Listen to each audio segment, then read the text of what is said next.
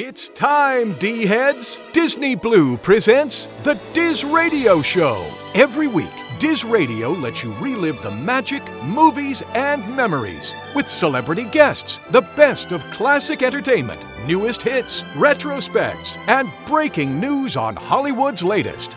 So put on those ears, strap on the proton packs, beware of lost boys, jump on a hoverboard, and flip that dial to the Disney Sunday movie. The Diz Radio Show is on the air. Now, here's your host, Jonathan Johnson. All right, all of you Diz Radio fans out there, you tuned in once again for the magic, the fun, the memories, and all the great things that have to do with the nostalgia from your life, your lifetime of memories, because you tuned in for another installment here at the Diz Radio Show. And this week, for show number 254, for the week of January 26, 2024, we're taking you back in time. We're visiting a little bit of history. We're going to maybe go down to hell, go up to heaven, and have all kinds of fun as we face the music with none other than Amy Stoch stopping in here at the show. Now, Amy, you may recognize as Missy from the entire Bill and Ted franchise. Yes, she was part of Excellent Adventure, Bogus Journey, Face the Music, and she was on a variety of other things that you all know from growing up and your memories from Gunsmoke, Dallas, Days of Our Lives, Summer School, and so many other projects. And Amy's to stop in and talk about what it was like getting into acting, being on Star Search, sitting on this project called Bill and Ted's Excellent Adventure that got shelved for almost two years before it got released, and how she keeps coming back as Missy, and just now understanding what it means to the fans and how important Missy is to them. In addition, no show would be complete without the D team, and once again, we have Erin dipping his hand into the mailbox and answering all your questions and I want to know. Domenic is answering a few questions from you D heads for musical scores that you'd like reviewed. We have Jeremy going deep into our guest here this week and maybe talking a little bit of his own crushes growing up. And let's not forget Frank giving you a little bit of wit and inspiration with the Diz Radio quote of the week. So there is all kinds of fun here this week. I'm ready to jump into the phone booth, key in those numbers, and jump back in time and take a little trip into memory lane with a lot of fun things here this week. I am excited for this guest. I'm excited here for this show. So, you know what? I'm going to stop my rambling and officially kick it off here this week, D heads, because I'm stoked. As you can tell, I'm feeling a little excellent myself. So let's officially kick off show number 254 for the week of January 26, 2024. And come on, you all want to say it. Do you want to play with me?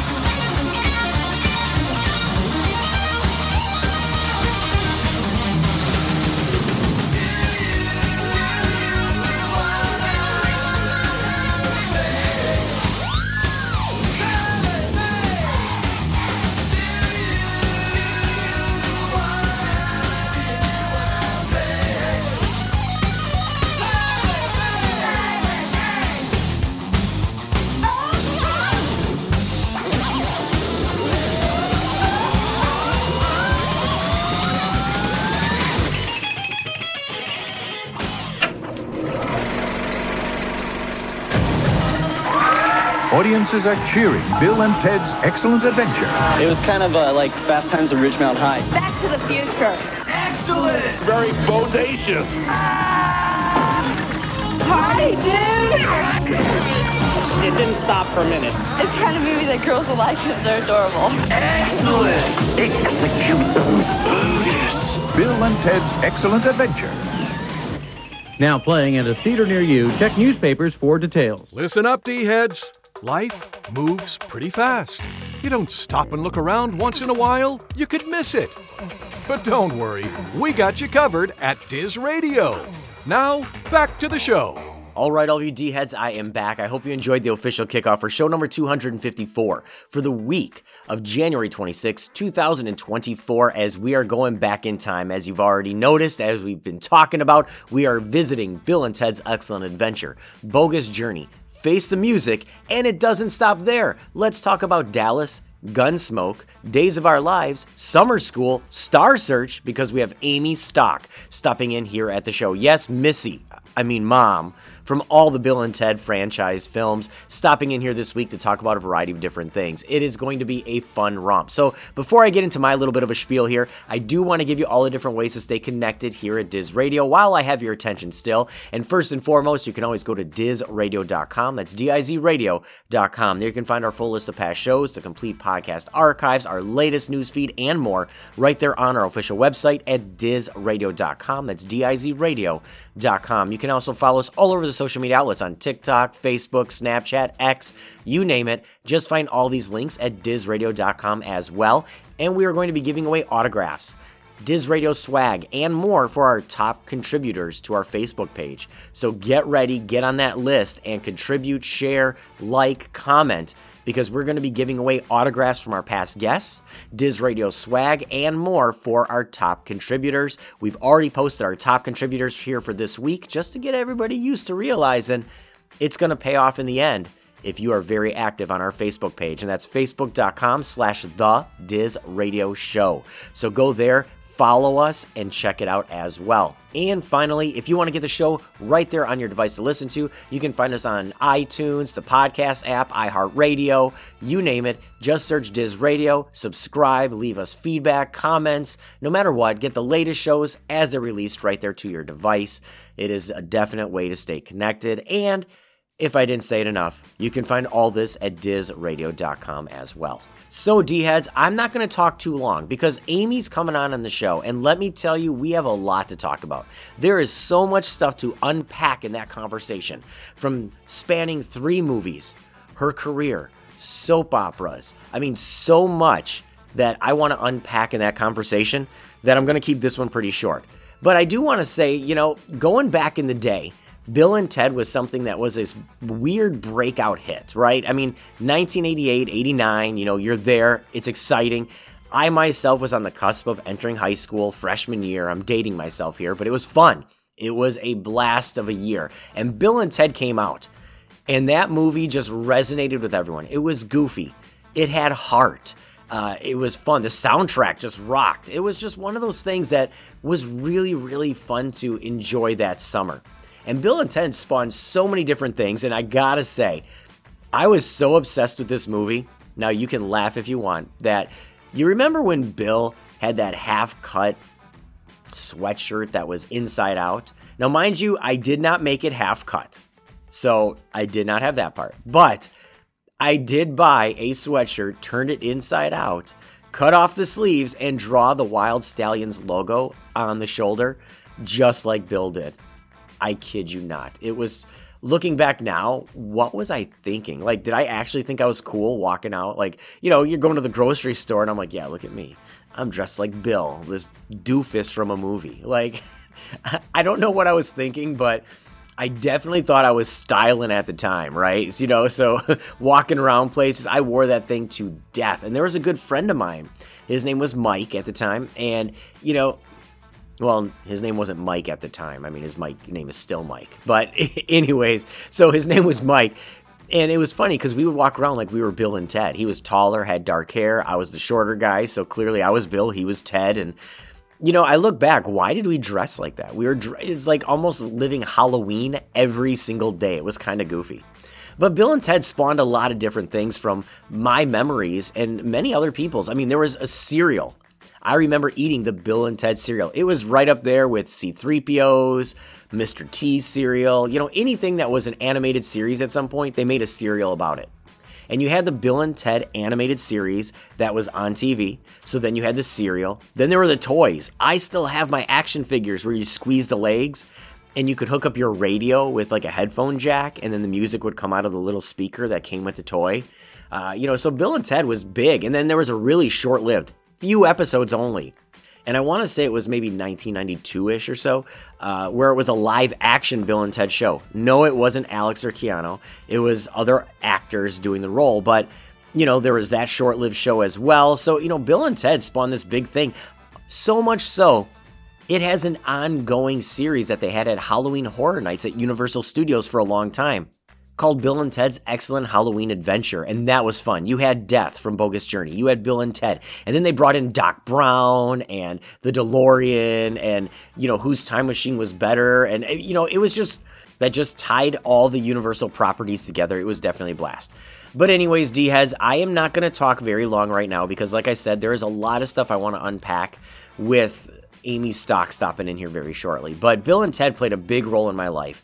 I pass it on to my kids now. They've watched it with me. Bogus Journey. I mean, I remember playing that soundtrack nonstop. Who cannot jam out to KISS's God Gave Rock and Roll to You? Or Slaughter Shout It Out? Or Steve Vai with the Reaper rap. I mean, these were staples of that. And when Face the Music came out, I gotta say, the one thing that made Face the Music so good. I mean, yes, there's the critics, there's the people that want to relive this moment from their childhood. You're not going to get that. But the thing I appreciate about Face the Music is they brought everybody that they could back.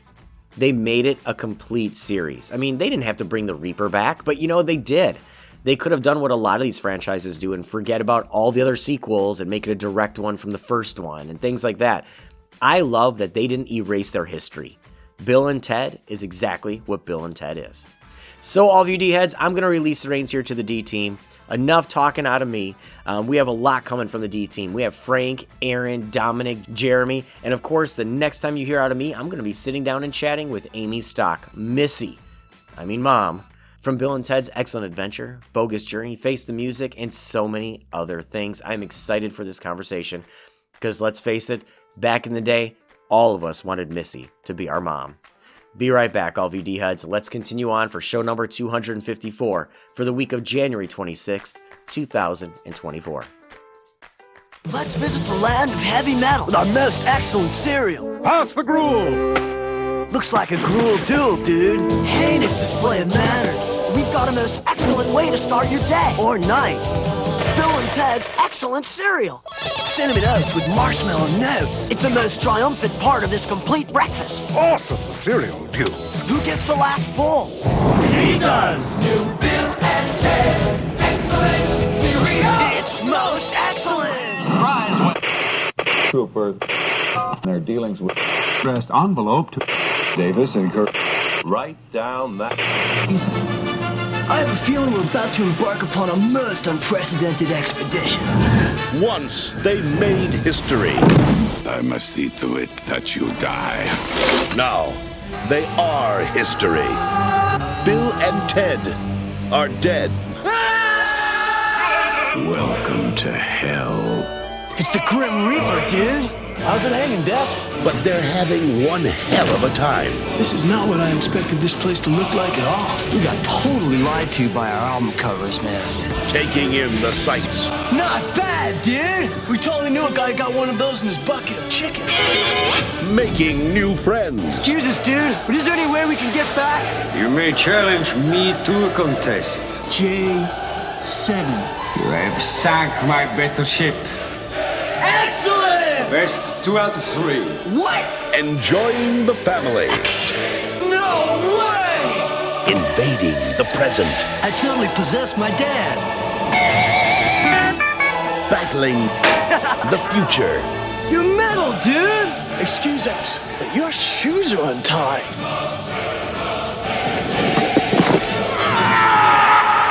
Can't believe we just melted death. And meeting their maker. Guy, congratulations on Earth. Not to mention your other great planets Mars, Jupiter, Uranus. It's the comeback of all time. Bill and Ted's Bogus Journey. It's a trip. Best of seven? Damn right! Ah, dude! Left hand red. Ah! Yeah! Bill and Ted's Bogus Journey.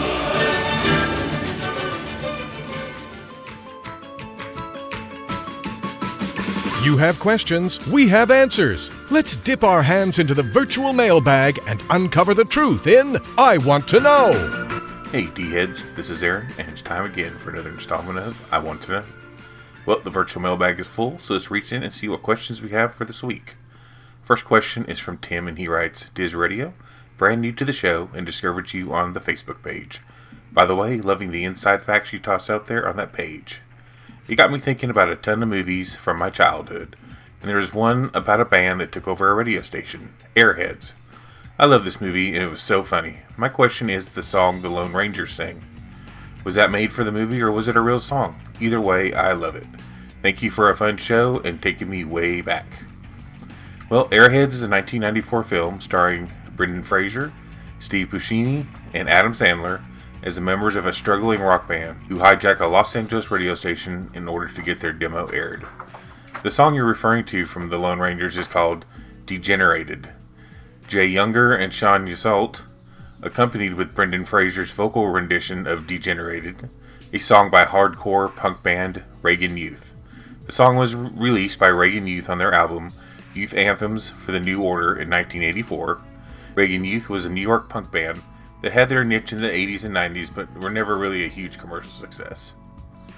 Well, our next question is from Rachel Harrow of South Carolina, and she writes Erin, I saw on social you had Amy Stoch coming up, so hoping this reaches you before it airs. I'm a huge Bill and Ted fan. I have a question about the Bill and Ted animated series. I can find how long it ran and such, and I believe it had a cereal too. But can I find it anywhere to watch or hopefully buy on DVD or Blu ray? Be excellent to each other. Well, Bill and Ted's Excellent Adventures is a 1990 animated series spin off from the 1989 film Bill and Ted's Excellent Adventure. The show follows Bill and Ted, who is visited by Rufus from the future. They travel to time periods, making sure history happens as it should. First season of the animated series was produced by Hanna-Barbera and aired on CBS in 1990, with Keanu Reeves, Alex Winter, George Carlin, and Bernie Casey reprising their film roles. For the second season in 1991, the animated series switched production companies and networks, now airing on Fox Kids and produced by DIC Animation City. As Fox was also planning on airing a new live action version series with the same name, the cast was replaced, and the leads were now voiced by Evan Richards and Christopher Kennedy, the actors who would go on to portray Bill and Ted on the short lived 1992 live action television series. The new episodes also introduced a squint phone booth that could take Bill and Ted into literature, television shows, and after shrinking them, inside the human body. The new show had trouble catching on, and after one more season, the animated Bill and Ted series was canceled. First episode of this first season was released as a special feature on the Bill and Ted's Most Excellent Collection DVD box set and on the Blu ray of Bill and Ted's Excellent Adventure. In 2013, they released a two disc best of DVD.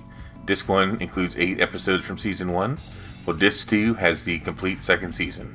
It was a Walmart exclusive at first, but now is available nationwide. You can also watch the show on the Roku channel and Pluto TV. Well, D heads, that concludes another installment of I Want to Know. Send all your questions and comments to Erin, E R I N, at DizRadio.com. Make sure to include your name and city so I can give you credit. And remember, D heads, laughter is timeless, imagination has no age, and dreams are forever. We'll see you next week, D heads. I had been selected for a most important journey. I was to help fulfill the destiny of the two great ones, Bill and Ted. Wild stallions rule! Still and trouble moves too fast, to save the future, we must learn about the past. Whoa!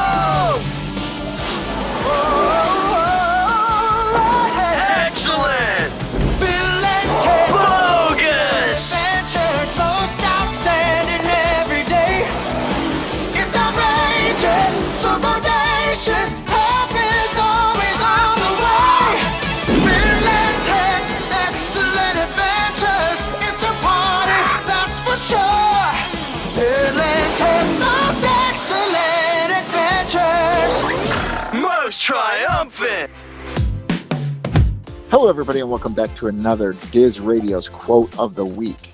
This week's quote comes from the man himself, Walt Disney. Now, Walt Disney's opening day speech was delivered on July 17, 1955, during the grand opening ceremony of Disneyland in Anaheim, California. The speech was short and to the point, reflecting Walt Disney's excitement and enthusiasm for the new park. To all who come to this happy place, welcome. Disneyland is your land. Here, age relives fond memories of the past and here youth may savor the challenge and promise of the future. Disneyland is dedicated to the ideals, the dreams, and the hard facts that have created America, with the hope that it will be a source of joy and inspiration to the world. These words from Walt Disney's opening day speech have become iconic and still remembered by many Disney fans today. They reflect Walt Disney's vision for Disneyland as a place where people of all ages could come together to experience the magic of storytelling, imagination, and innovation. His dream was to create a place where people could leave their worries behind and immerse themselves in a world of fun and fantasy. And with Disneyland, he made that dream a reality. Well, that's all the time I have for this week, everybody. Remember, have a magical week. Hey, it's Ernie Reyes Jr. here from Sidekicks, Ninja Turtles, and Surf Ninjas, and you're listening to Diz Radio.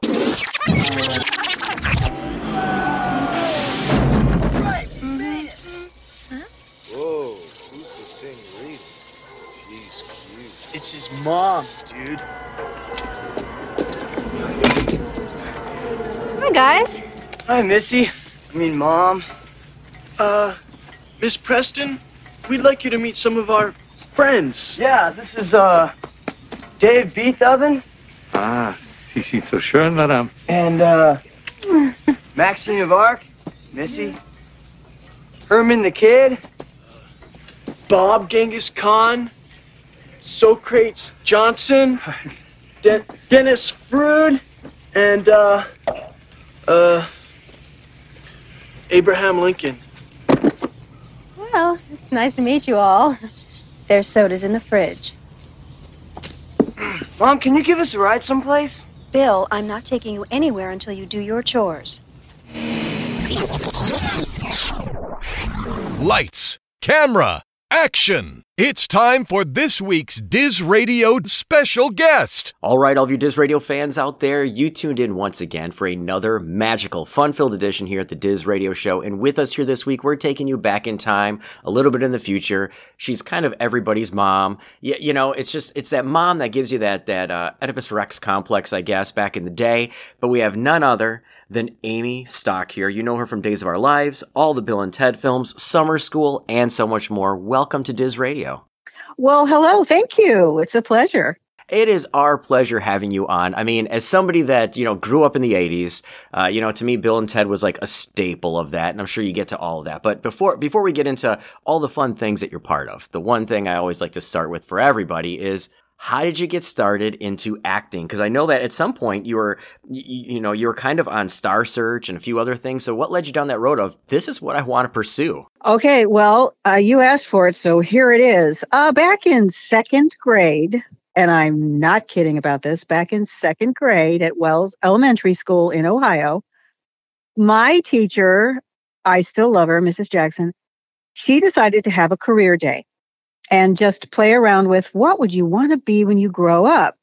So I uh, loved it, of course, even in second grade. And I went home from school, told my mother and father all about it, and promptly announced that I was going to be a movie star. And that was it.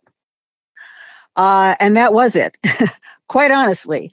Uh, there is one of my favorite games as a kid growing up was Barbie's Key to Fame game. Loved this game. And one of the jobs that you could be as Barbie was movie star, and I always chose that.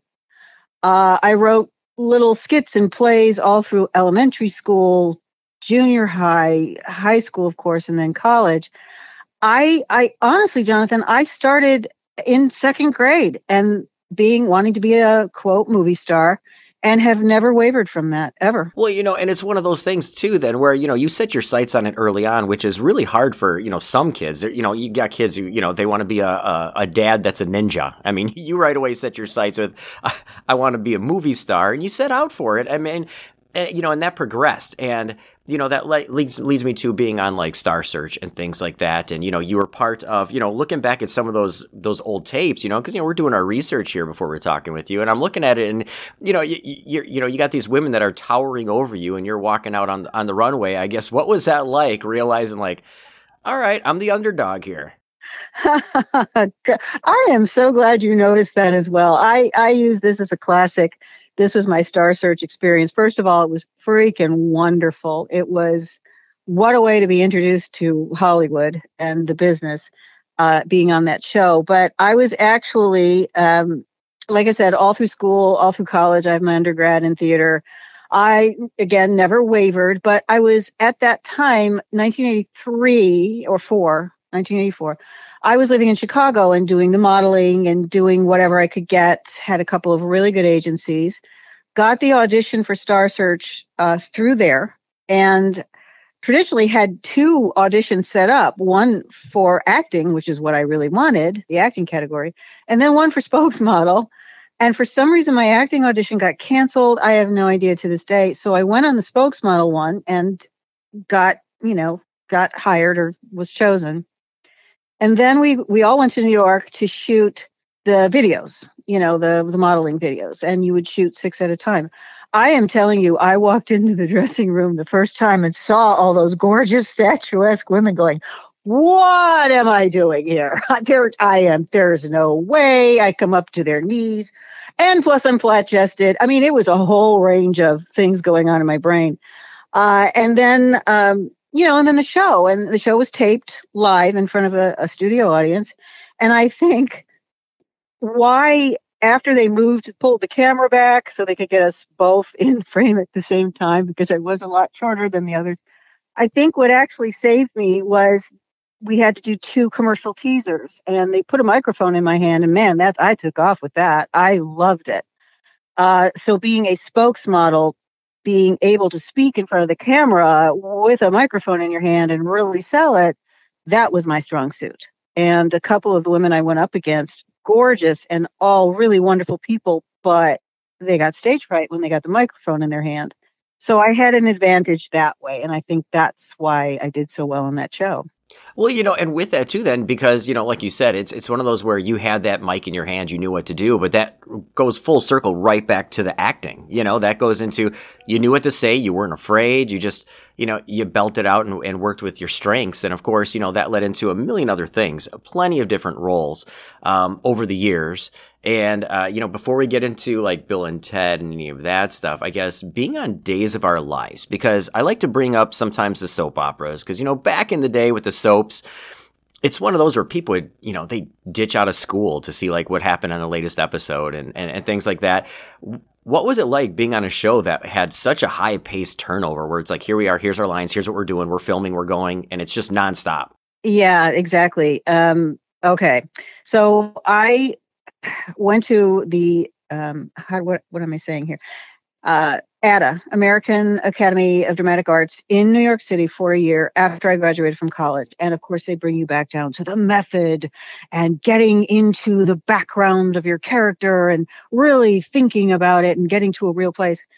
Well, segue to the part where I got hired for Days of Our Lives. It's like, okay, here's your script. Here, memorize 30 pages and be ready to recite them tomorrow at 6 a.m that was very difficult. And especially because uh, my particular storyline with Bo and Hope and Steven and the whole spy thing, it got pretty hot there for a while. And so we were, we were getting scripts of 25, 30 pages of scenes, just us, that we would have to memorize every single night. Uh, and you quickly learn that, okay, I'll get as much as much of it down as I can, but then when they're when I'm in front of the camera, we just got to go with it, right?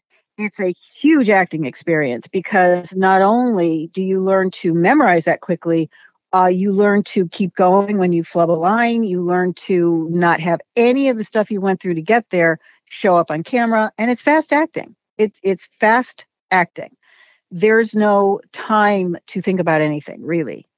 Uh, so you rely on the people that you're working with, and you rely on the writers who were all pretty good at that time. And yeah, it was a it was alternately a wonderful experience and one that still causes me anxiety today, a little bit. So with Days of Our Lives, then you know, with that fast acting, as you were saying, you know, you, you get through it and you start, you know, you're learning how to improvise and do all these things. But also, what's it like getting that instant gratification? Because you're filming these and they're pumping out and they're airing just as fast as you're you're filming. Yeah, pretty much. Um, it, at the time I shot on Days of Our Lives, we had a two week turnaround from when you shot the show to when it actually aired, and that's not a lot of time. Uh, but one thing that Days of Our Lives uh, producers and directors and people who would sit up in the glass booth and look down on everything being shot on the sound stages, one thing that I really love that they would do is after you do a scene, if they felt, wow, that's a really good scene, we really enjoyed that, they come running down the stairs out of that glass booth onto the soundstage and just are congratulating you and your castmates. And they had a real positive attitude going. And trust me we needed it because we had some emotional scenes going on. And uh, i had one particularly really bad day where it was mostly monologues that i was supposed to be giving on the pier and it's raining and it's cold. And in dress rehearsal right before we shot them, they would cut and paste. Oh, this is too long. We can't use this. So they would cut and paste my my scene. So I had no idea where I was going at by the end of that scene. I got so stuck and in soap world you do one take and you're out. If you have to do two that's that's kind of not happy, right? Well, we had to do seven takes and I still wasn't getting it. I was just stuck. I, something in my brain would just click off and I couldn't continue talking. And I'll never forget my costumer. God bless her, because there was that fake smog everywhere, and the, you know, the raining and the ice. It was horrible. After take seven, where I finally blustered my way through it, they wanted to do another one. And here comes my costumer with a coat. And she said, she wraps it around my shoulders, drags me off the soundstage, looks into the camera, and said, She's had enough. And she just dragged me off and said, And that was it, right? So uh, that was an extreme moment on that show that was that will always stay with me because it was brutal. But the the caring that I received after that really helped me get through it. Well, you know, and like I said, you know, soaps back in the day, they were just one of those things where, you know, people really lived it and got entrenched with the characters. And, um, you know, of course, that's now going to lead me to, you know, Bill and Ted franchise. Everybody knows Bill and Ted, Bogus Journey, Face the Music. Um, everybody quotes it all the time. You know, Missy, I mean, mom, my children love watching that movie, you know, passing it down to them. So it's it's one of those where I look back at this film and I remember seeing it just entering high school and thought it was the most goofy, silliest thing, but for some reason kept watching it all the time. How did you get involved with this film? Because I know for a while, I believe it was shelved for a bit. Yes, it was. Um, well, I was just finishing up my stint on Days of Our Lives. Um, they shot off my character, and I guess I came back as a ghost for a couple of episodes. I don't remember, but I remember I had gone uh, on the audition for the first one for Excellent Adventure, and I got the call while I was still on set at Days of Our Lives, and I knew I was going on to something else, which was really cool. The audition process for me, and from what I understand, this happened to Keanu and and um, Alex as well, and other people. I went back six times for the same producer, same writer, same everything, doing the same scene. It was the, you know, she's in the garden watering and the phone booth drops behind her and she meets all of the historical characters. That was the audition scene. And I, I did. I went back six different times. It was a long process. I liken it to the fact that, yeah, it was just like Star Search, in my opinion. I kept going back, and there would be a different bevy of very beautiful actresses in the waiting room, and here I am, you know. Uh, so I think, again, with that tiny little scene where I don't have much dialogue, but a lot of reaction, I tried to change it up. I tried to do different things, little subtle things that might make them laugh. And I think that's why I ultimately got the part of Missy, not because I was a bombshell or you know, well endowed in the chest area because I certainly was not. Uh, I think I made them laugh, and I think they liked that. So I'm pretty sure that's why I got the part. In order to do what the, the just the, the few jokes they have in there regarding my, you know, chest size. They had to cut a few, I'm pretty sure, and do different angles on the other ones. But you know, hey, I I won that part and I and I did it because I didn't play her as a dumb blonde. I didn't play her as a bimbo. I played her as a smart, this is what I've wanted. I want to be married to this guy and have a beautiful home and an already made kid. And you know, so I didn't approach her from the the ditzy, I hate to use that word, but you know what I mean. Uh, that kind of silly point of view. I approached her through, yeah, I know what I'm doing and I like it. And I think that's why I got it. So. Well, you know, and it went on to be such an iconic role because, you know, there's these little gems in history where there's movies that everyone's like, this is going to be the blockbuster, this is going to be the one. But it's the movies that you don't expect that play a part in people's lives, you know, that get passed on. And, you know, being Missy in there, and uh, I guess at the time when you were out and about, how often were people quoting to the the movie to you and uh, co- approaching you at that time when that movie got released? When it got released, well, I I don't remember. You know, honestly, I don't remember a lot of that from Bill and Ted because it took a while, like like you said, it took a while for it to snowball into something people watch over and over, and it's almost like a comfort movie now.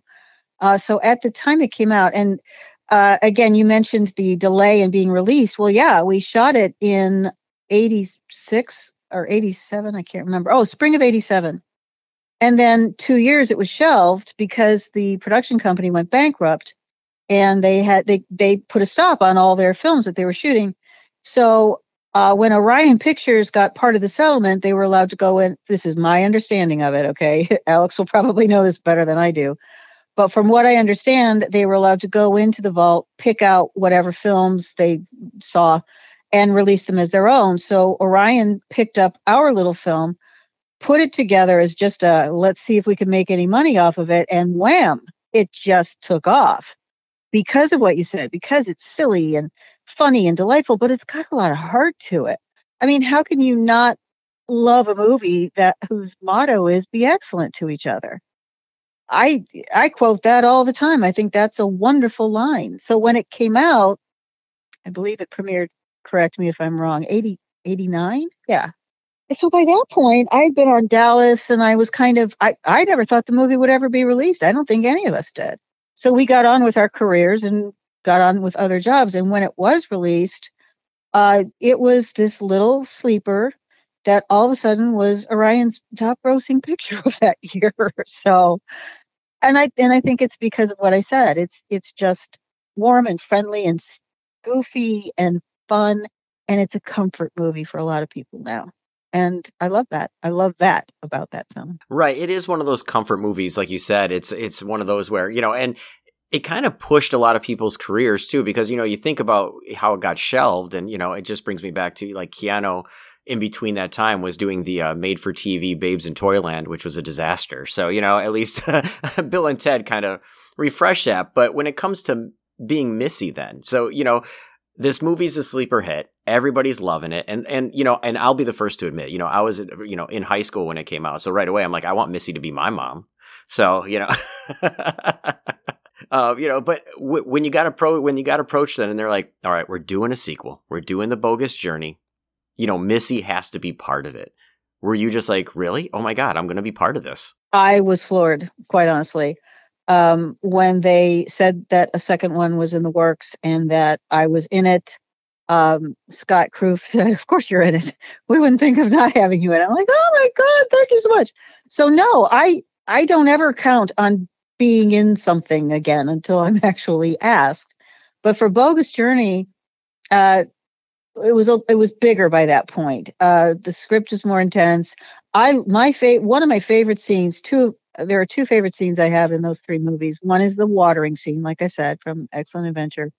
But then in Bogus Journey, it was the seance scene because I got I had my circle of friends, and that was Ed and Chris and their friends who were in a writers group. It was so much fun to shoot that scene, and we just we had a blast we a blast doing that. So, and I was like, yay, Missy's back. Missy's into new new age now and seances and crystals. And God, we had fun. It was just magical.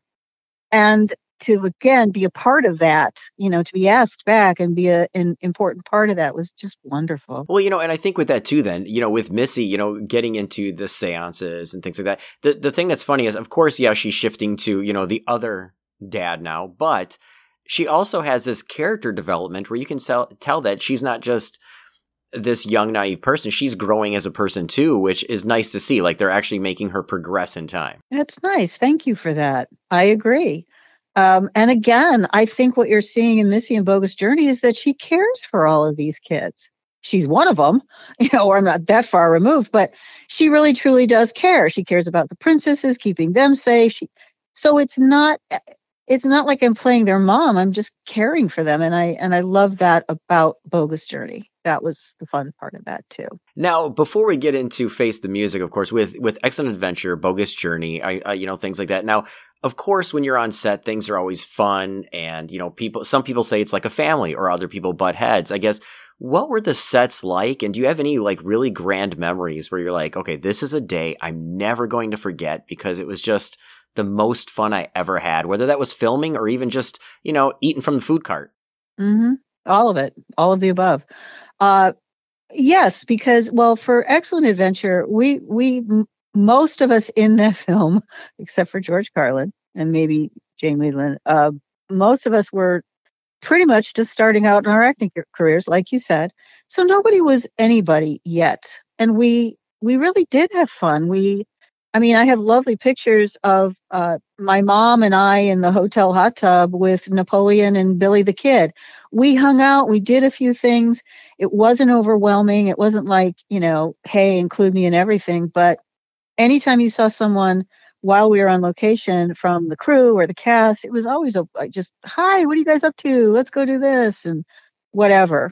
Uh, in terms of the scene, when, that I'll never forget is when I got uh, in Excellent Venture. I've got my my mom mobile, you know, the station wagon, and I have every single one of the stars of that movie in my station wagon. And I don't know why we didn't have a stunt driver, but they they put me at the wheel, um, and then packed my car with everybody. And I'm supposed to get them to the school where there's that scene where I'm coming around the corner. I miss two people. I hit the garbage can, send it flying, and stop in front of the school. I got to do all that driving. We didn't even, there was no mention of a stunt driver. And we did it a few times, and then we yelled cut and moved on. And my friend at the time, who later actually became my husband, he's like, You do realize you had just about every star in your car and they trusted you with the driving, right? what do you mean? I'm a really good driver. But yeah, it's it's stuff like that. It's moments like that. I Uh, you know, and then as an actor, you just you get the scene, you get the lines, but what's going on all around the lines? That's the fun part for me. You know, I I love saying lines, but I really do love being in the background and being able to react and relate to what's going on. That's a lot of fun too. So Well, you know, and, and with that too, that's part of the fun and part of the memories for you of being on these sets. Now, over the years, as it gains steam, and as I mentioned, you know, I pass it down to my kids. I'm sure you've heard many of these stories from a variety of fans. You know, it's nothing new. But I, I guess, what was it like, or when did it finally, like, when did you have your aha moment when you're like, wow, these films, like, have a cult following now? Yeah, it's interesting. Uh, probably not until we did Face the Music, quite honestly. Um, no, uh, it's seriously because um, as an actor, and this is advice I give my students, um, I, you can't let the press and the hype get to you or how successful something is. Yes, it's fun to enjoy all of that, but if you let yourself uh, get immersed in it, then you're not moving on to the next project. You're you're not treating it as the work it is. And I've done a lot of shows and and honestly, again, you ask when did it all kick in? I'll I'll tell you, it's now kicking in. Now that I'm kind of out of the business and looking back on things I did, I go, wow, I did that with that person. That's pretty impressive. But if I were to do that while we were shooting it, for example, on Dallas, when I met Larry Hagman for the first time because we did a scene together, if I was starstruck or any giddy about that, I would have never gotten through any of the work.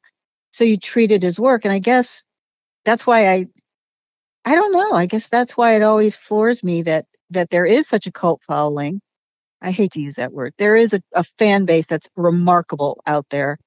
But again, I don't think it kicked in for me until, you know, Face the Music and all the um, advertising about that and social media. We weren't on, on social media back then. So that's helped quite a bit in, um, you know, in, in reading the comments and in uh, going back and forth and having dialogue with your fans on social media. It's great. So um, yeah, that's that's when I think I, it really hit me like, wow, this is this is really fun stuff. People like it. Well, you know, and and it's one of those movies too. Like you said, you may have just noticed it now, but it's one of those where you know, uh, younger generations, it's it's one of those few movies. There's, I'd say there's like, you know, 10, 15 movies where no matter how old they are right now, 10, 13 year olds even now, they know those movies. And Bill and Ted are some of those movies where they are going to keep getting passed on no matter what. It's just that. And I love that. Yeah. Right. It is just that goofy family. It's, it's one of the few movies you can sit down and watch with your kids and just have a good time. Mm-hmm. And still laugh. No matter how many times you see it, you can still giggle or laugh or just enjoy it.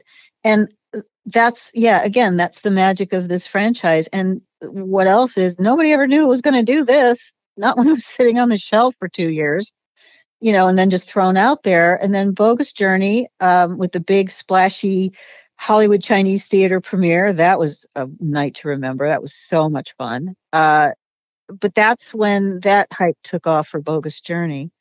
Um, I don't know. I, I guess when they said something about Face the Music and hey, we're gonna we might be doing a third one, I got contacted. No, actually, this is how I found out I was actually in the third one because I thought at this point, you know, I'm so much older. It's it was 30 what 30 years, 35 years difference between then and, and now.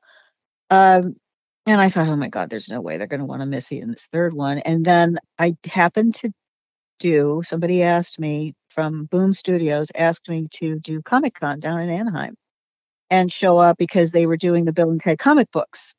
Uh, and so I went down there to sit at the table and sign autographs with Brian Lynch. He was great. He's the one who did the comic book.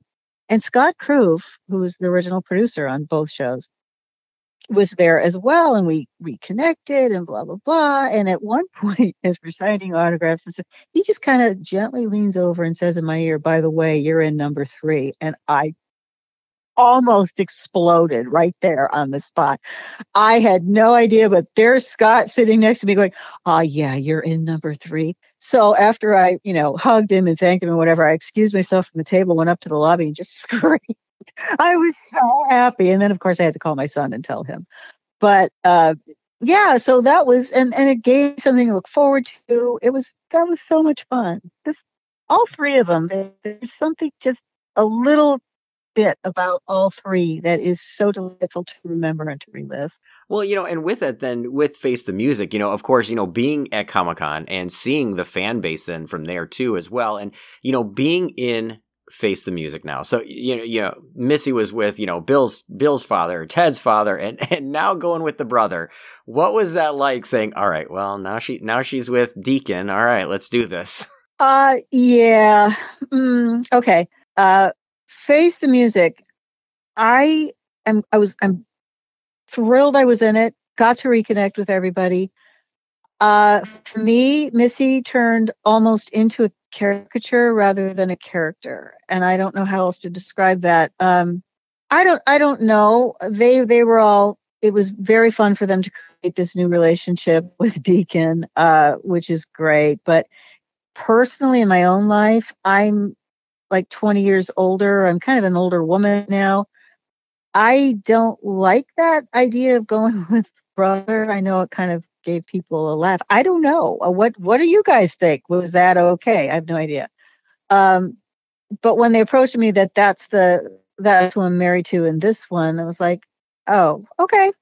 Not that I had anything against anybody else, but I was kind of hoping they'd let Missy grow up like they did the Bill and Ted characters, you know? Yeah, I mean, but it, you know, I, I get what you're saying. It was one of those where you know she went from you know excellent adventure to you know growing as a person, as I was already mentioning, to then having you know this this small role. I mean, it did give a laugh. It gave that bit of nostalgia for everybody, and to me, it was important for her to be there on any level. Just because she has to she has to be there. You know, same with Deacon and then you know, you can't just have Bill, you can't just have Ted, you can't you know, you, you got to have everybody. I think that's the only reason. Yeah, we're a unit. We're a family unit. Yeah.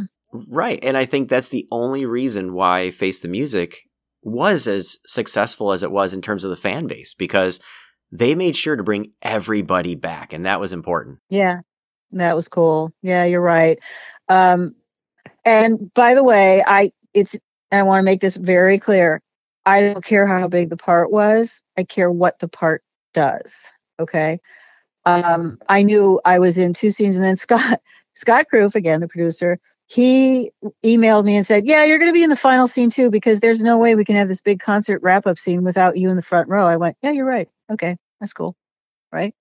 But uh, yeah, no, I don't. I guess what I'm trying to say very poorly right now is I I wanted to present Missy as the age I am now, and I don't I don't know if that went over. I don't know that I was you know the intent of the character, and me as a person, as Amy, as an older woman. Um, does it bother me? No, because I was so thrilled to be in it anyway. I just I don't know. There's a piece of me that just went, why can't Missy be 65 years old, which is what I am, by the way. And I don't mind at all saying how old I am because I got here, you know. Uh, and I'm very proud of my age, and I will always say that out loud. Uh, and I guess it made me feel a little bit like I needed to be younger than I was. I don't know.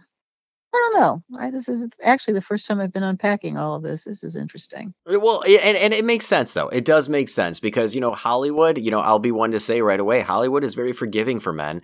Um, it's not for women, so it's it is a tough situation. So I, you know, I may not be a woman, but I understand where you're coming from.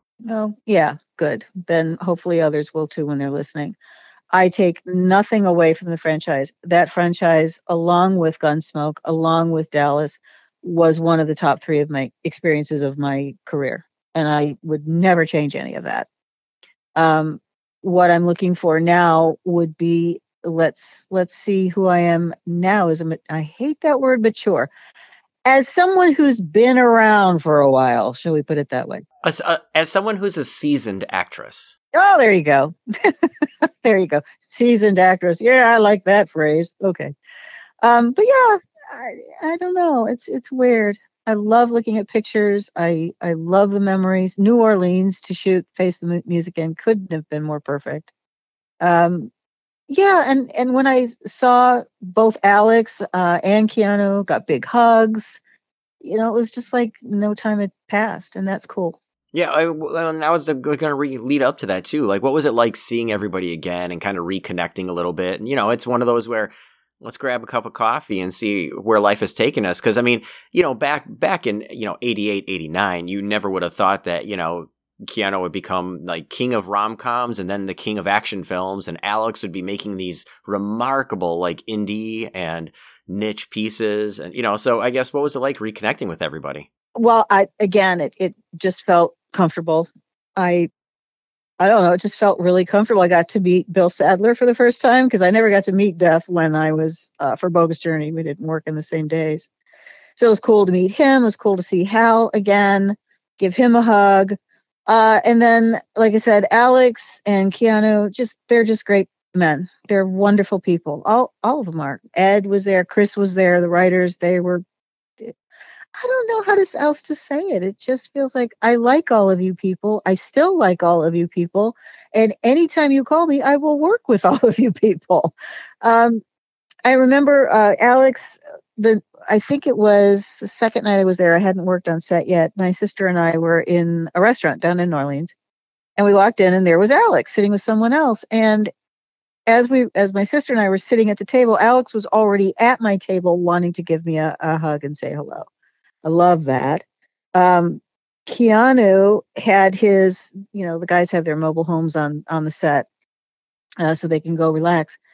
And I had a picture I wanted him to sign for me, which he was very generous. But I went into this was the night we were shooting the huge concert scene, and it was like kind of an all nighter type of thing, so it was very late. Uh, and I went into Keanu's mobile home, and because I wanted him to sign this picture, and again, like I said, he was very gracious And then he asked me all about my dissertation. What did you write on? What did you get your PhD in? He was fascinated by that. So I got to tell him all about my my scholarly work in, you know, whatever 10 minutes we had in between shots. It was cool. Uh, and I didn't feel uncomfortable at all. You know, he's he is great. He's he's done amazing things in his career. And Alex as a director, I mean, my gosh, really? Right, and they seem like they're genuine people. And as you're as you're explaining it, it's it, I guess the the the outward facing, I guess, pop culture image of them is actually proving to be true from what you're saying. Oh, definitely.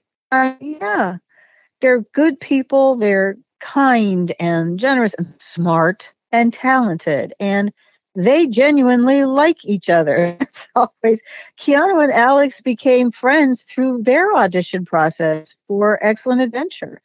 I guess they had their process lasted like two months or th- maybe even longer than that. I think Alex said it was almost six months. So they actually became friends in the audition process, and then when they got cast together, and they're still good friends. And I, I don't think people outside of the industry when they see a movie they don't realize that that's that's the kind of people we work with they're genuine and smart and for the most part really interested in what they're doing and wanting to do it well. And i love that environment. And that's what we have in this cast and this cruise we've worked with. And oh here's a fun thing. I love this. Okay. Am i talking too much? Because i do all the time. My students actually hate that. Okay. Well there's one fun fun t- well two. Okay. So this is on Face the Music, and I was talking to some of the uh, crew, and some of the stories. I was like, "Yeah, I was on another job, but I heard this was going to sh- Face the Music was going to shoot, and so I asked the uh, coordinator if I could just work one day, just one day on the set with this." And I went, "Okay, that's cool." And then another guy, another set guy, said, "Yeah, this, this has been amazing. I I this movie since I was a kid. Now I'm working on it. And he said when they brought that phone booth to set for the first time, it was on a flatbed truck and they were driving it up to the soundstage. And he said everybody just stopped and stared at it as it went by. it's like, okay, that's kind of.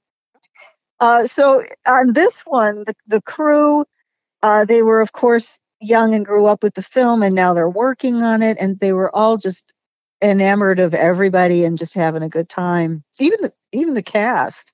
Um, when I it was again that night we were all there doing the concert scene or whatever, and we're all hanging out in the big Quonset hut they had for us. And I decided to get up and go to craft service. And all of a sudden, I'm seeing someone out of my peripheral view coming, ra- ra- walking rather rapidly, and then stopping in front of me. It was Anthony. He's like, I just wanted to say hi and I just wanted to meet you. I love Missy. And I'm like, wait a minute, you're the star of another show. You're in so it was moments like that that made, like you said, your original question made me finally realize what kind of icon these characters have become. And not just, you know, to the public, but to people who are working in the industry now. And that was cool. I loved that. Right. Well, and, it, like you said, it's it's one of those moments where you know people you know love hearing from everybody not just not just alex and keanu they love hearing from from everybody yourself you know these, these are the things that it is such it has such a pop i guess it, it captures this moment in time that is there forever but at the same time it's parallel being timeless yeah i think so you're right um, you know, but with that, then I guess, you know, so, you know, moving on from, you know, acting, things like that, and, you know, teaching now and stuff like that, is acting something that you'd love to just revisit at some point? If they're like, this is the part we need you in this role now, would you just jump at the chance be like, yes, I am in LA and I am going to film? Uh, yep. You can call me tomorrow. I'll see you then on set. Um, I, I love it. I, I love film and television acting. I love acting in front of the camera. I love the vibe of the set. Uh, as a co-star or whatever, you'd always get your own room in the trailer or sometimes a separate trailer, and that's great if you really want to relax. But for me, I used it to change into my costume, report to everybody, go to makeup, and then get to set whether I was shooting a scene or not because I loved watching the work and I would always just stay in the background. Is this okay? And they'd always say yes. So I I stand and I watch people work because that's how I learn. when I was on Gunsmoke with, oh my goodness, how many iconic television actors. Uh, Michael Learned as my mother, James Arness as my father, Richard Kiley as, you know, a friend in the first one I did. Richard Kiley actually, in one of the scenes, um, you know, we were escaping the Indian, eh, the Native American encampment that had captured me. So he's on his horse, Richard Kiley's on his horse, and I'm supposed to jump up and he hauls me onto the back end of the horse and we ride off and he saves me, right? First of all, I'm being hauled up the ass of a horse by Richard Kiley, man of La Mancha, and I'm, you know, like, whoa. Secondly, I almost got up there the first take and then they had the stunt woman do it. But, you know, we had Ali MacGraw, we had um, Bruce Boxleitner, we had a lot of amazing television people in those four movies of the week that I did. And I got to work with all of them. Uh, and I forgot what the question was or where it was going. But I would sometimes just I would hang by the set, and for one of those, the camera crew, uh, I used to love to look through the camera. They would let me look at the frame, look at the shot through the camera lens, and I just I love that. I'm never going to go hide myself in a trailer. I'm always going to be out on set. And here's another thing, young acting students, if you don't mind me saying this, be someone they want to work with. Be there on time. Know your lines. Be present don't play the star. Play the working actor who has a job and be very grateful for it, but get in there and do your work and be professional. That's what I would say. Because um, that's what I love about my industry, because we're so involved in making this art, making this work. And that's what's so exciting about it. Well, you know, and like you said, it's one of those where, you know, you want to be somebody that isn't, you know, people hear that you're hard to work with and things like that. And, you know, it's good to know that you, we might see you pop up at some point. You never know. So, you know, or, or you even make your rounds at the Comic Cons, you know? Oh, I'm actually going to do, hey, can I plug in? I am actually going to do one for the first time. Uh, Hollywood Signing Show in Burbank on March 1st and 2nd and they're having a Dallas reunion. I guess a bunch of Dallas ex castmates will be there. And so someone contacted me said, "Do you want to do the show?" And I don't ever do those, but I'm going to do this one because I think it'll be fun. I think I think all of your fans are going to enjoy lining up for that one. I think that is going to be, you know, eh, well, you know, and and uh, you know, I I know there's a few that I'd love to see you at. I mean, there's one down in Chicagoland area, uh, C2E2, that comes up in the end of April. I'd love to see you there and actually meet you face to face, not just over the over the you know over the air. Well, I would love that. Maybe I'll now that I've got a con rep, maybe I'll ask and see if I can get myself in on that. Um, yeah, but I just the whole industry, the whole business, to look back on my career and look at what I've done, and now I can truly appreciate it. Like I said, at the time you're going through it, it it's your work, it's your job. You want to be professional. But now I look back on it and go, wow, I did that.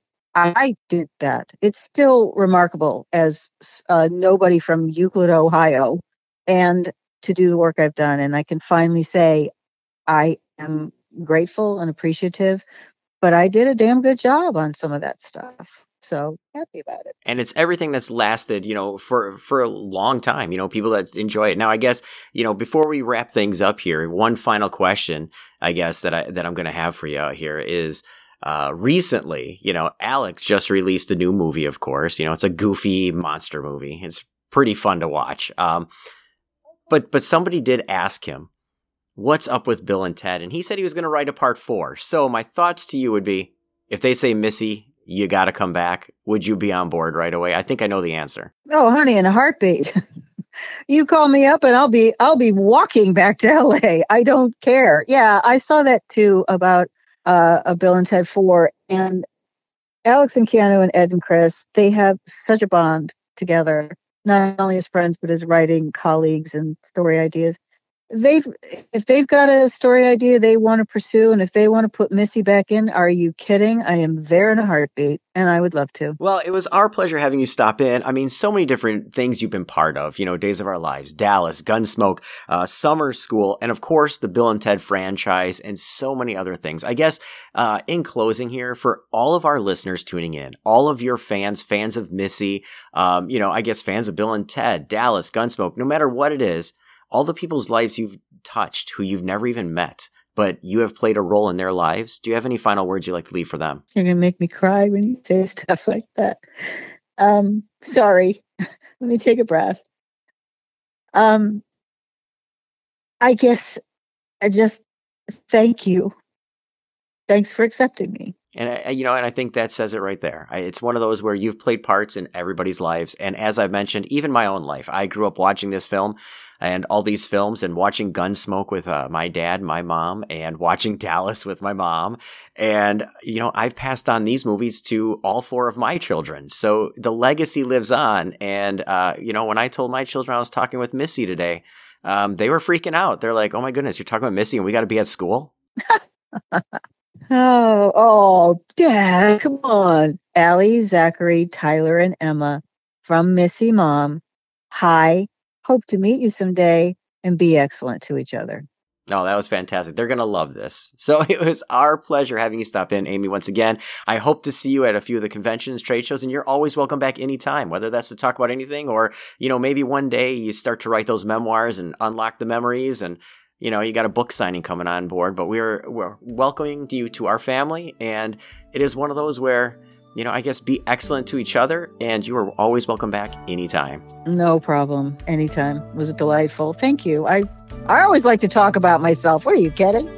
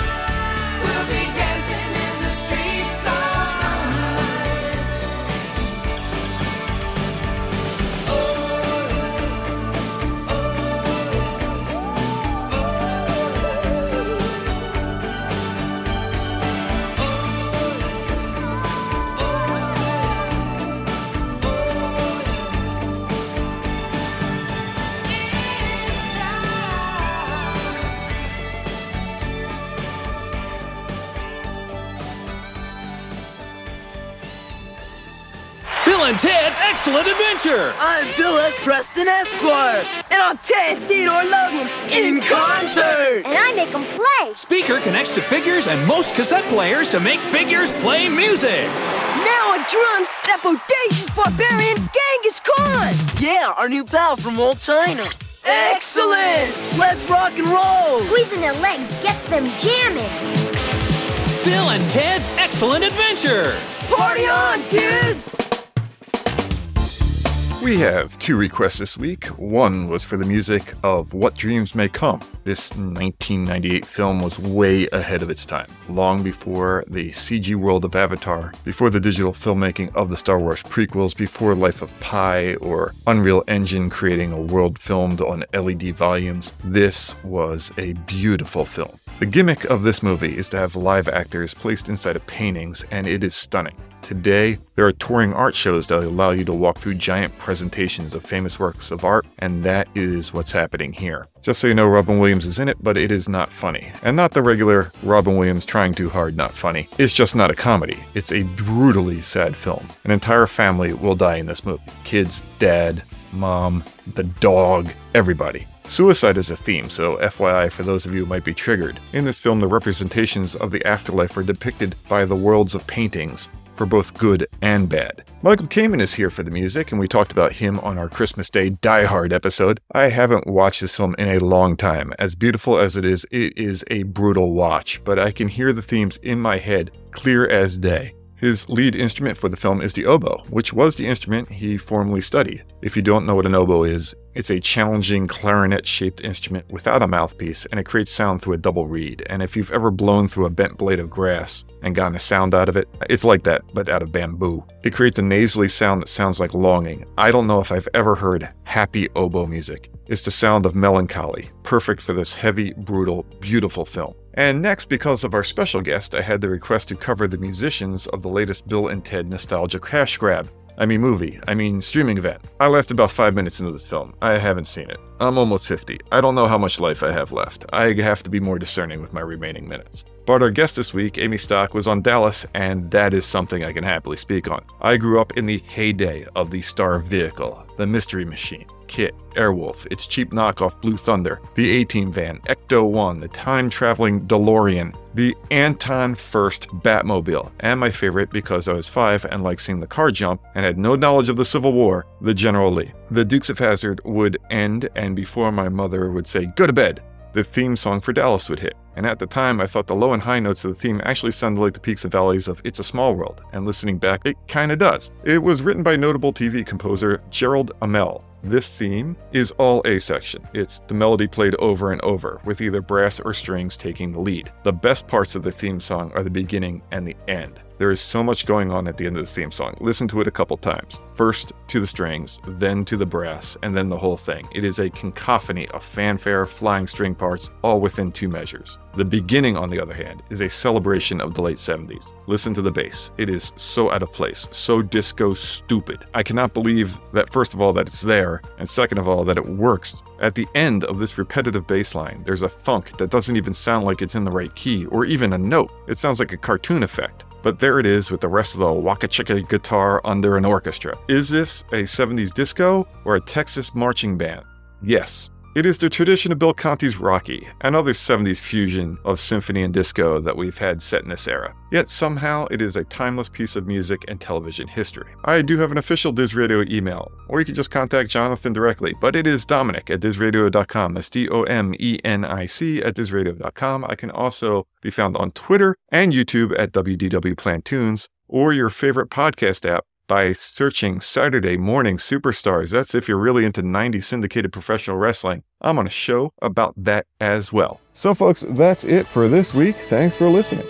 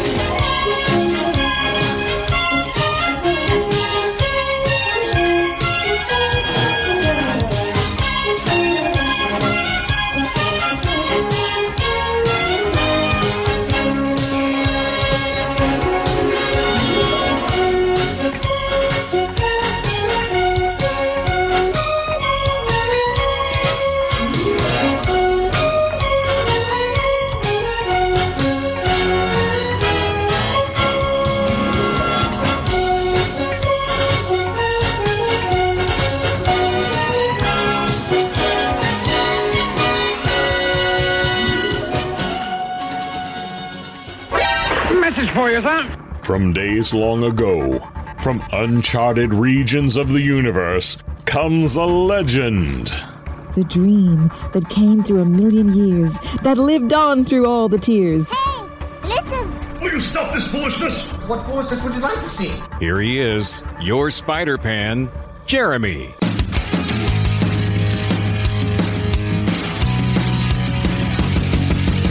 Yes, indeedy. Here is your Spider Pan Jeremy back again here at D Heads.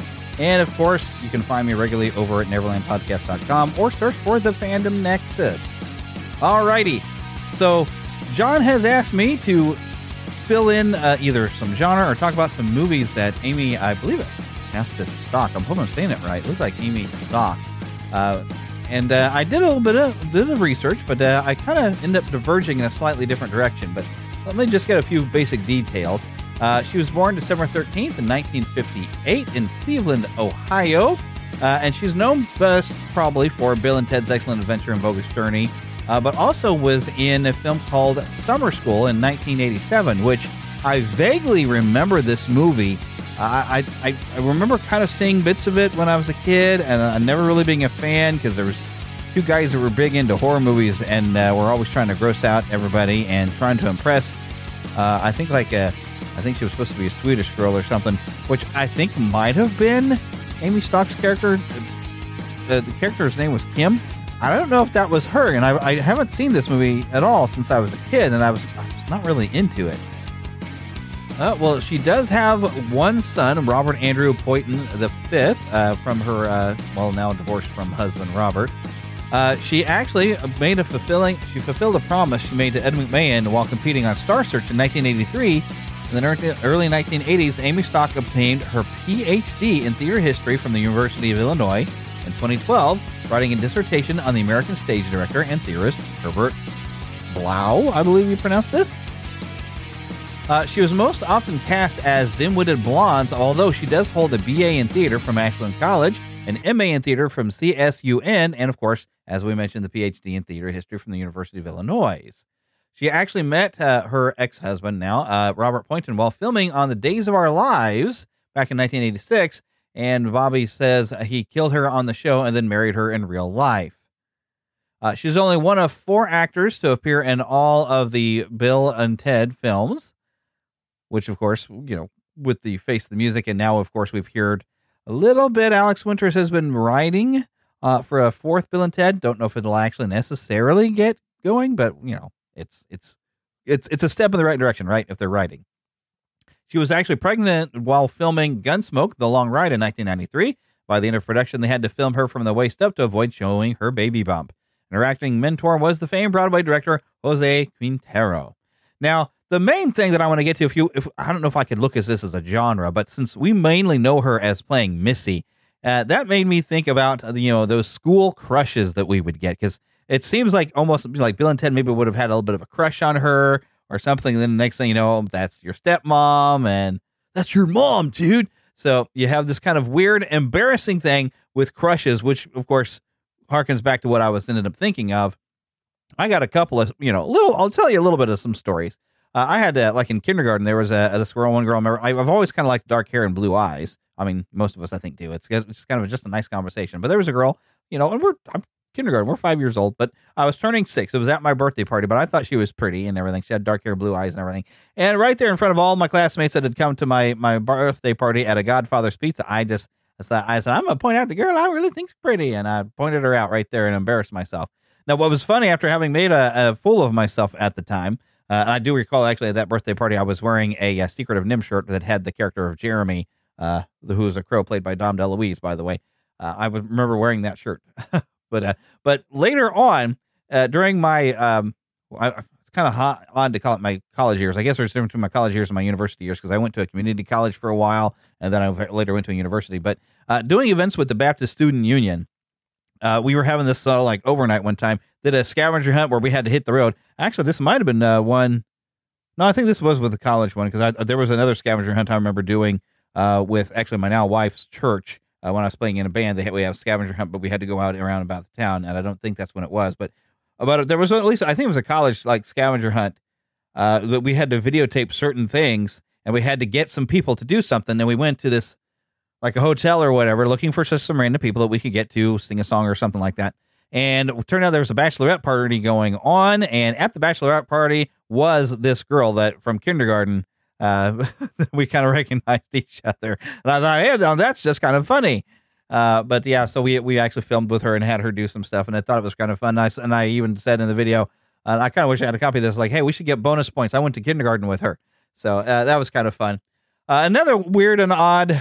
This is a the files of what world wasn't I thinking or was I thinking? I don't know. In high school, I mean, there was a girl my freshman year. She was uh, this girl was like a grade higher higher than me, but uh, I was a big fan of the Little Mermaid, and this girl just looked like Ariel. Uh, really, really, really was. I mean, she was very pretty, and I always enjoyed redheads and everything.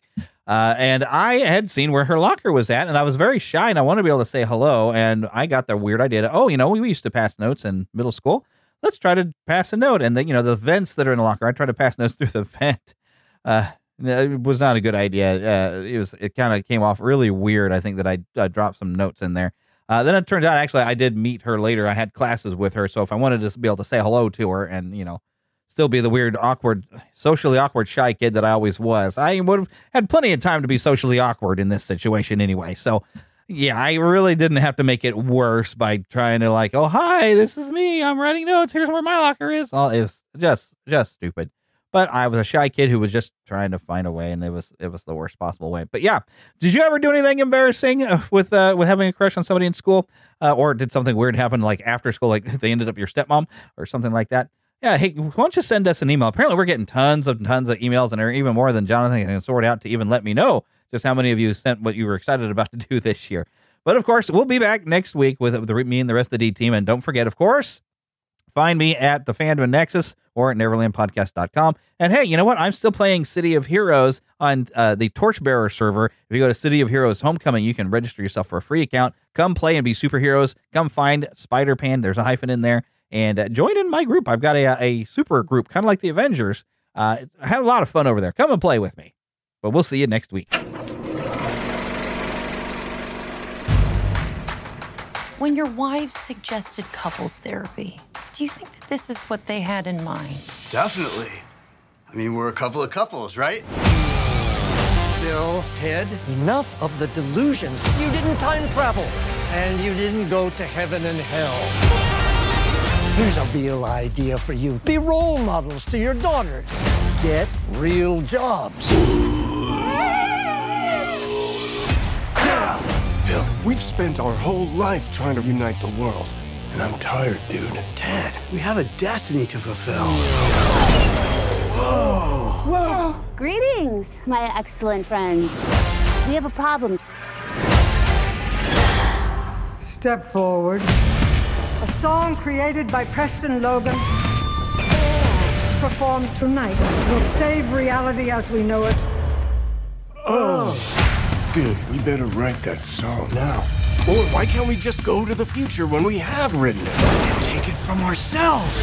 Except, won't that be stealing? Cheers! How is that stealing if we're stealing it from ourselves, dude? Dude, our dads are totally in trouble. We should help them out.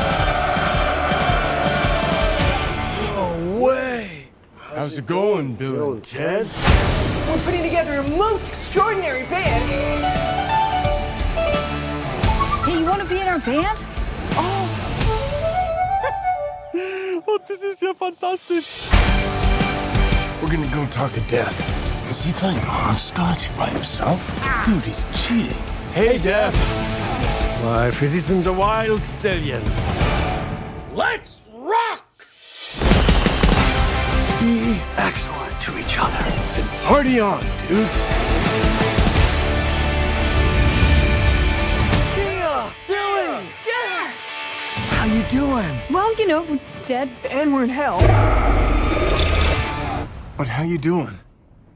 We're good.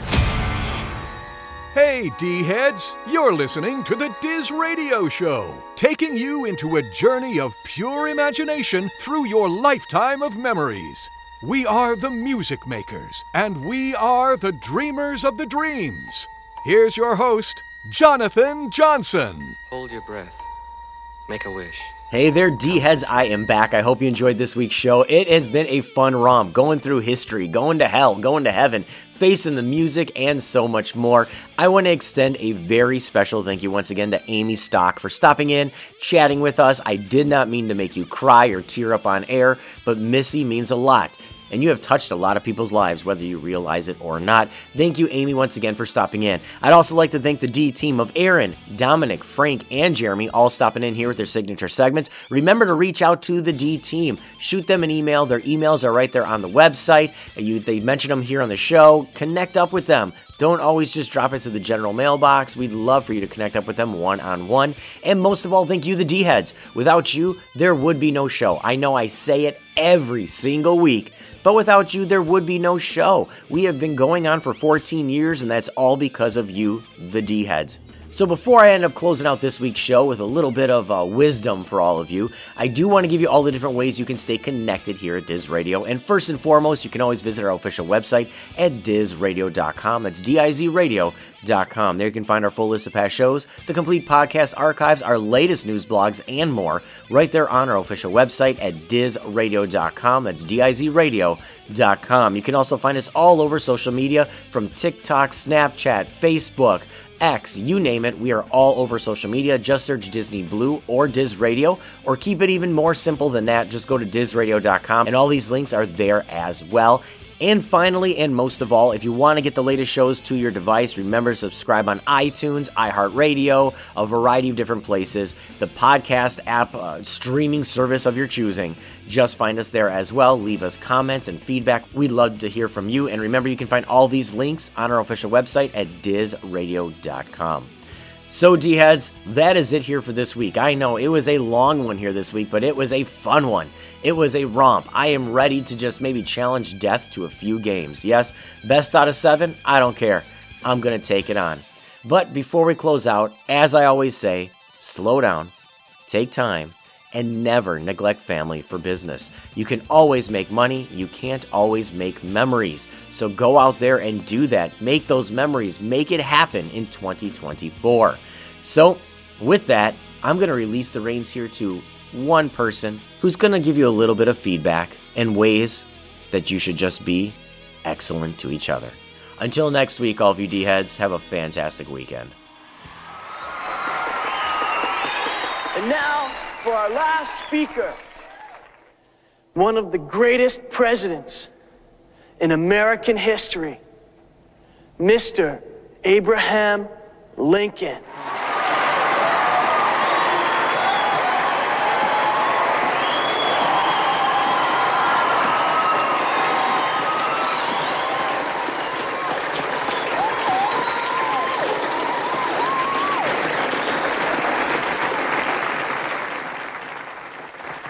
Score and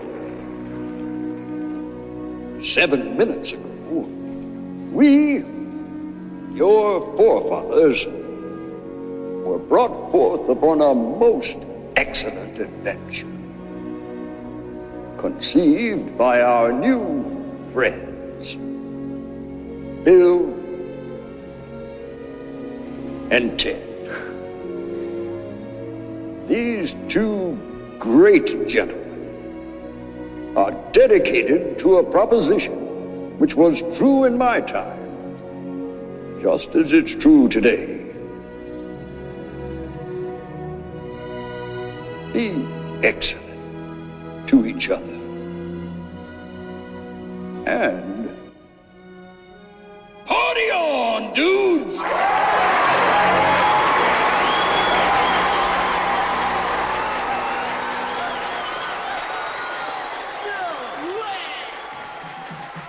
Thank you for tuning into the Diz Radio Show. The thoughts and comments expressed are those of the show and do not reflect any company or guest heard on our program. Now go on and relive the magic, fun, excitement, and appreciation from your lifetime of memories. See you real soon!